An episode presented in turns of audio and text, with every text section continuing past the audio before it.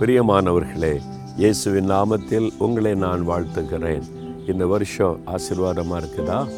ஆண்டவரோடு இணைஞ்சு இருக்கிறீங்களா உங்களுடைய ஆவிக்குரிய வாழ்க்கையில் மாற்றம் வந்திருக்குதா? ஆண்டவர் வாக்கு கொடுத்த நன்மை பெற்று இருக்கிறீங்களா சோர்ந்து போனீங்களா? என்னங்க இப்போ தாங்க வாக்குத்தத்தெல்லாம் கொடுத்து உங்களை பலப்படுத்திக்கிட்டே இருக்காரு. சோர்ந்து போனால் என்ன என்ன அர்த்தம்? தெய்வ பிள்ளைகள் அப்படி இருக்கக்கூடாது.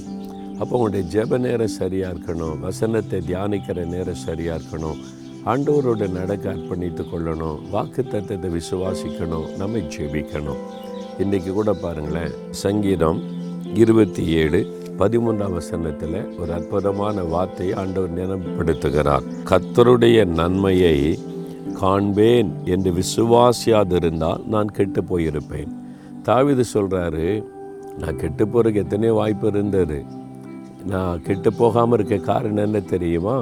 கத்தருடைய நன்மையை காண்பேன் என்கிற விசுவாசம். அப்போ ஆண்டவர் வாக்கு கொடுத்தார்ல ரெட்டிப்பான நன்மையை தருவேன்னு. அதை பெற்றுக்கொள்ளுன்னு விசுவாசிங்க. நீங்கள் விசுவாசித்தால் தான் அதை பெற்றுக்கொள்ள முடியும். நீங்கள் விசுவாசிக்காவிட்டால் அந்த ஆசிர்வாதத்தை காண முடியாது. அந்த வாக்கு தத்துவம் அவருடைய ஆசிர்வாதம் இயேசுகிட்ட மந்திரம் மாயெல்லாம் கிடையாது. வசனத்தை வாசிக்கணும் தியானிக்கணும் விசுவாசிக்கணும் ஜெபிக்கணும் அப்போ தான் அதை பெற்றுக்கொள்ள முடியும். அப்போ கத்தருடைய நன்மையை காண்பேன் என்று தாவீது விசுவாசித்தார். விசுவாசித்ததுனால அவருடைய வாழ்க்கை கெட்டு போகல ஆசீர்வாதமாக இருந்தது.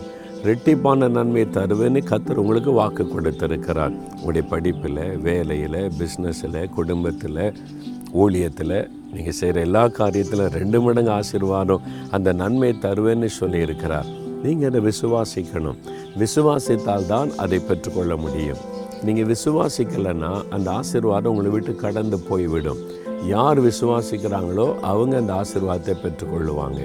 யோபு சரித்திரத்தை பாருங்கள் எல்லாத்தையும் இழந்து போயிட்டார். பெரிய செல்வந்தன் இருந்ததெல்லாம் இழந்து சரீர சுகத்தை இழந்து மதிப்பு மரியாதை இழந்து சாம்பல் உட்கார்ந்திருக்கிறார். ஆனாலும் கத்தரை துதிக்கிறார். அவர் நல்லவர். என் கத்தருக்கு ஸ்தோத்திரம். எப்படி அவருக்கு அந்த அஹ், ஸ்தோத்தரிக்கிற இருதயம் வந்தது? விசுவாசம். விசுவாசம் விசுவாசம். ஆண்டவர் மேலே வைத்திருந்த விசுவாசம். பாருங்கள் என் மீட்பர் உயிரோடு இருக்கிறார். நான் அவரை காண்பேன். விசுவாசத்தோடு யோபு சொல்கிறார் அந்த விசுவாசத்தினால தான் யோபு நாற்பத்தி ரெண்டாம் அதிகார பத்தாம் வசனத்தில் வாசிக்கிறபடி ரெண்டு மடங்கு ஆசீர்வாதத்தை திரும்ப பெற்றுக்கொண்டார். அப்போ நீங்கள் விசுவாசிங்க என் வாழ்க்கையில் நன்மை நடக்கும். இப்போ தீமை இருக்கலாம் இப்போ இழைப்பு இருக்கலாம் இப்போ சில கஷ்டம் இருக்கலாம் இப்போ அவமானம் இருக்கலாம். நான் நன்மையை காண்பேன். ஆண்டவர் எனக்கு வாக்கு கொடுத்திருக்கிறார். விசுவாசிக்கிறீங்களா? விசுவாசத்தை அறிக்கையிடுறீங்களா? தகப்பனே நான் விசுவாசிக்கிறேன். நாங்கள் விசுவாசிக்கிறோம். நீர் வாக்கு கொடுத்தபடி ரெண்டு மடங்கு ஆசிர்வாதத்தை எனக்கு எங்களுக்கு தரப்போகிறீர். ரெட்டிப்பான நன்மையை தரப்போகிறீர். இழந்து போனதை ரெண்டு மடங்காய் திரும்ப தரப்போகிறீர். நான் பெற்றுக்கொள்ள போகிறேன் என்று விசுவாசிக்கிறேன். அந்த விசுவாசத்தை நான் அறிக்கையிடுகிறேன். இயேசு கிறிஸ்துவின் நாமத்தில் ரெட்டிப்பான ஆவியின் வல்லமை வரங்கள் ஆசிர்வாதங்கள் கிருபைகள் ஞானம் பலன் சுகம்.